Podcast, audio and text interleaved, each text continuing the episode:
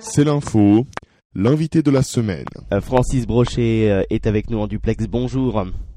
Bonjour. Euh, Vous êtes journaliste au groupe EBRA, éditeur de- des quotidiens régionaux de tout l'Est de la France et vous êtes l'auteur de la démocratie smartphone, le populisme de Trump à Macron aux éditions euh, François Bourrin. Alors dans ce livre, vous démontrez que le smartphone, objet que nous avons tous en main, a changé nos vies et a changé la politique. Qu'entendez-vous par euh, démocratie numérique?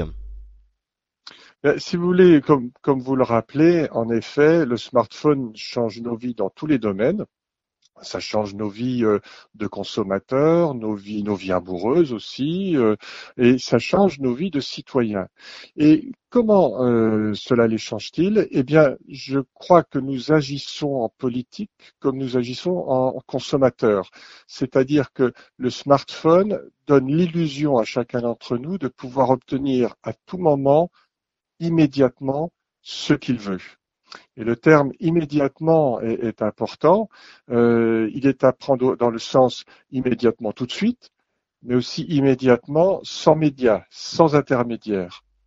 Donc cette démocratie du smartphone, c'est une démocratie de l'immédiat où euh, chaque citoyen veut euh, être l'acteur euh, de ce qui peut changer, l'acteur des idées, et, et dans une relation directe avec les pouvoirs, que ce soit le pouvoir politique ou les pouvoirs sociaux, économiques, etc. Alors dans ce livre, vous expliquez à quel point donc effectivement ce smartphone, 7 à 77 ans, tout le monde l'a, hein, a transformé notre rapport. Et, Absolument. euh, non, ex- oui, exactement. Et, et alors, est-ce que finalement la manière de faire de la politique avec Internet, avec les réseaux sociaux et donc avec euh, le smartphone a changé? Oui, euh, la politique a, évolué et d'ailleurs on s'est surtout intéressé à cet aspect des choses, c'est-à-dire en, en bon français euh, top-down. hein. on a étudié la manière dont euh, les pouvoirs ont utilisé le numérique pour euh, faire de la politique et on s'est intéressé euh, au plus évident, c'est-à-dire la manière dont ils utilisent toutes les données euh, que fournit le numérique pour ensuite repérer les électeurs. C'est l'histoire de la, campagne au départ de, de- Barack Obama en, en 2008. Euh, mais après, cela change aussi l'ensemble des électeurs et le dialogue entre les et les électeurs. Et, là, pour comprendre, il faut souvent faire le passage par l'économie, par les grandes entreprises, par les supermarchés. Euh, finalement, ce sont eux qui, euh, qui étudient le, plus régulièrement et le plus attentivement l'évolution de la population et la politique a souvent un temps de retard sur eux. Et qu'est-ce que l'on voit? On voit tous ces hypermarchés nous expliquer que maintenant le consommateur veut pouvoir décider du produit qu'il achète. Euh, ils font quasiment du sur-mesure. hein. Euh, il n'est plus question d'aligner euh, des milliers de produits en disant au consommateur, enfin des milliers de produits, de mêmes produits en disant au consommateur, vous achetez ça. Non. Le consommateur exige de pouvoir décider ou d'avoir au moins l'illusion de décider. Eh bien, ça, c'est passé en politique aussi. C'est-à-dire que le politique n'est plus celui qui dit voilà ce qu'il faut penser, voilà ce que je pense, et il y a sur le marché, pardon d'employer ces termes, sur le marché quatre, cinq grandes idées, quatre, cinq grandes idéologies. Euh, le communisme, la droite euh, euh, plutôt catholique, les socialistes. Non, les politiques doivent s'adapter quasiment à chaque électeur. Et ça change évidemment le message, la manière de faire la politique, la manière de le dialogue entre électeurs et euh, détenteurs de pouvoir. Oui, cela nous donne euh, l'affaire Cambridge Analytics qui est sortie euh, le week-end dernier. Cambridge Ana- Analytics, c'est quoi? C'est une entreprise anglaise qui a recueilli des bases de données issues de comptes Facebook, ensuite utilisées à des fins électorales. Et comme vous l'expliquiez, cette méthode était inspirée à l'époque de la campagne de Barack Obama, myBarackObama.com. Et finalement, Francis Brochet, vous nous le dites, hein, le politique euh, s'adapte désormais au, euh, euh, à ce que font euh, finalement les, enseignes privées lorsqu'elles marketent leurs clients.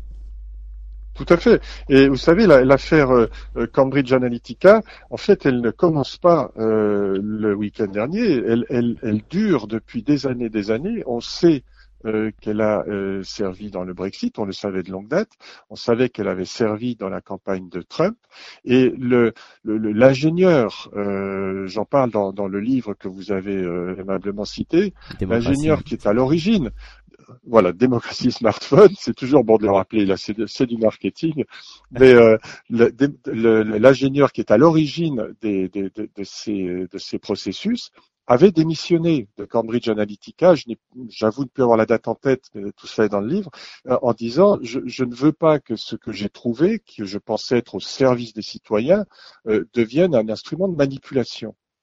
Et, alors, donc, si vous voulez, oui, oui, oui allez-y, allez-y. Non, non, c'est-à-dire que voilà, ce, ce, détournement, oui et non. Je veux dire, dès le début, on sait que ça peut servir à, disons, à influer les gens, donc à manipuler. Et, l'ingénieur, encore une fois, qui avait qui a mis au point ces, ces processus, expliquait comment euh, sur Facebook, à partir d'un certain nombre de likes, hein, de j'aime, on pouvait déterminer le, profil de la personne, savoir si c'était plutôt un homme ou une femme, s'il était plutôt euh, de gauche ou de droite, etc.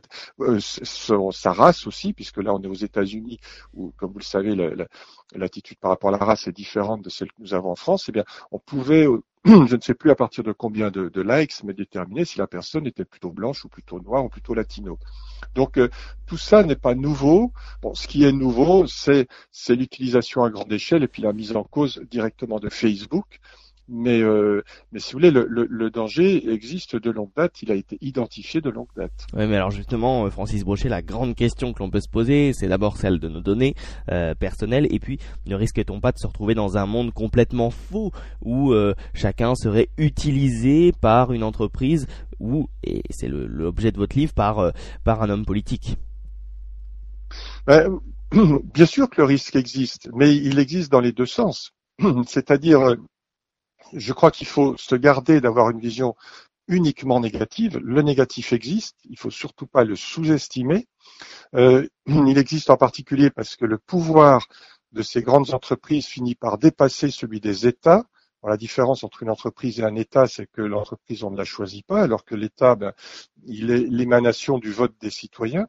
Donc, si vous voulez, le, le pouvoir de ces grandes entreprises ne, cesse de croître, mais en même temps, le pouvoir des citoyens euh, est en augmentation aussi. C'est-à-dire que nous avons toujours plus de possibilités d'intervenir euh, dans différents domaines.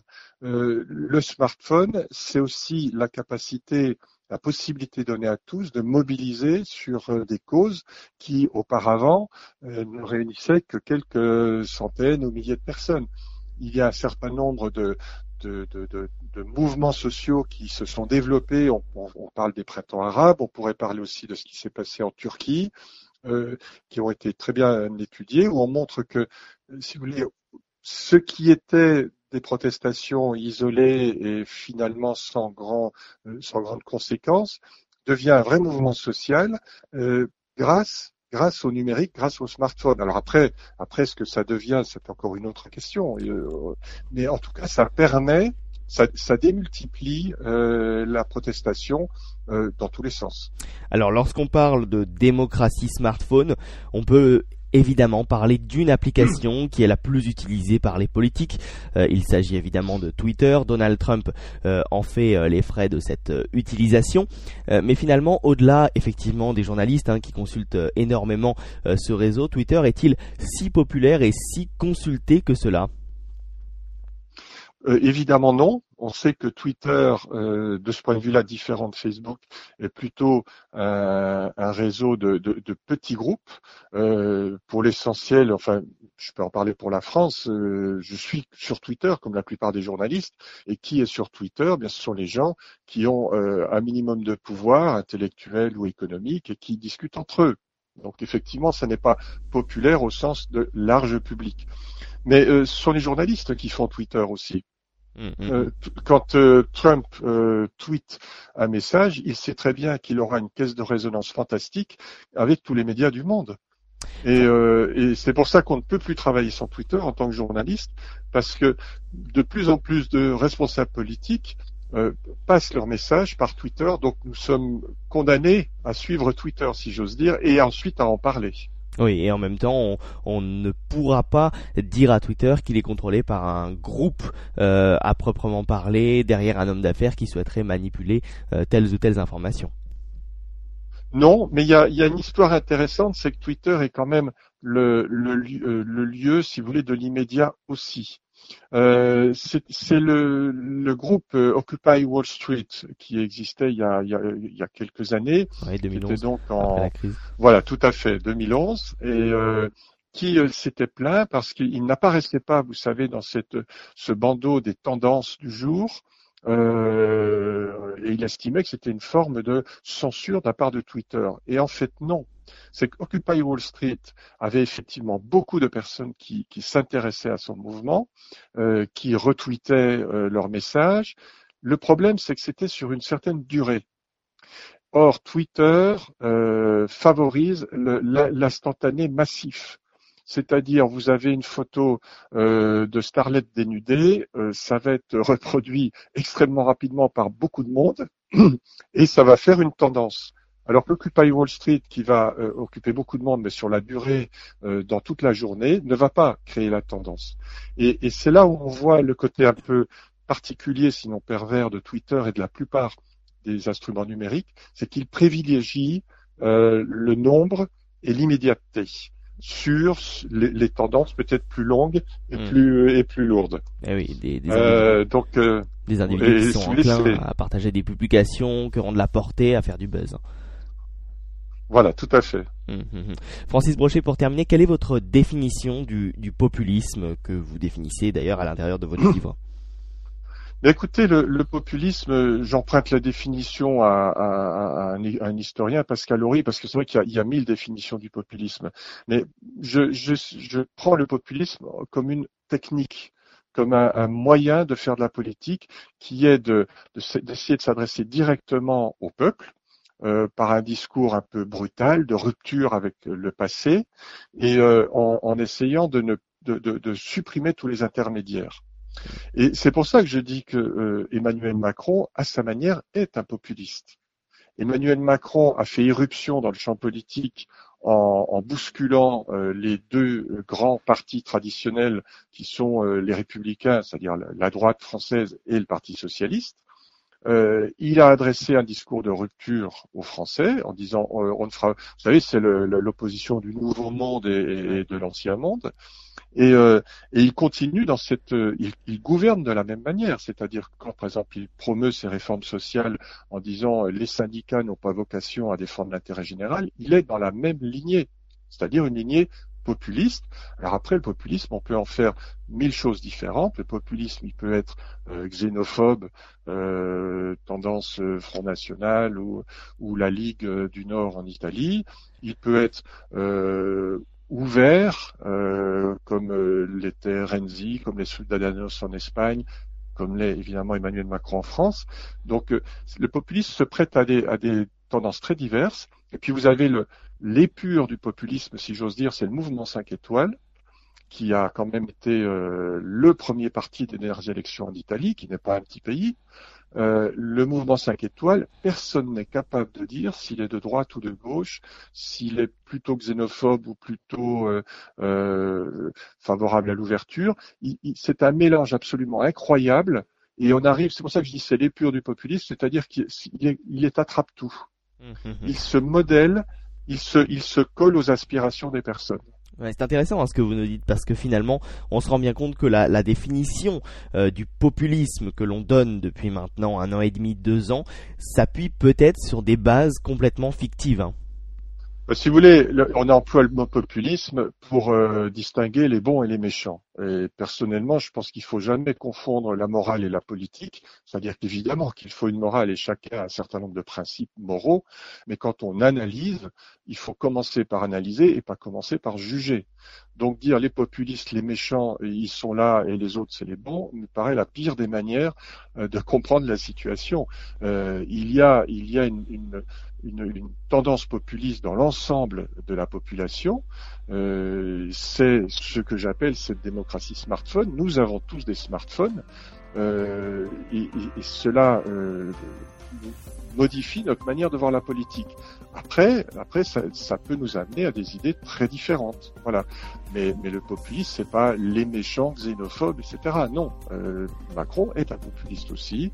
Encore une fois, Renzi est un populiste, et, et, les, et l'on voit dans l'ensemble des leaders européens essayer d'attraper cette manière de faire la politique euh, parce qu'ils se rendent compte que c'est une demande, une demande de tous les électeurs de tous les électeurs, pas seulement euh, des électeurs qui seraient, j'insiste sur le conditionnel, qui seraient euh, les moins éduqués ou les plus racistes, etc. Non, pas du tout. Merci beaucoup euh, Francis Brochet d'avoir répondu à Merci nos questions. à vous. La démocratie smartphone, populisme de Trump à Macron, euh, avec ce smartphone donc objet que nous avons tous et, et qui je pense sera l'objet de ce début du 21e siècle. Merci beaucoup. Merci.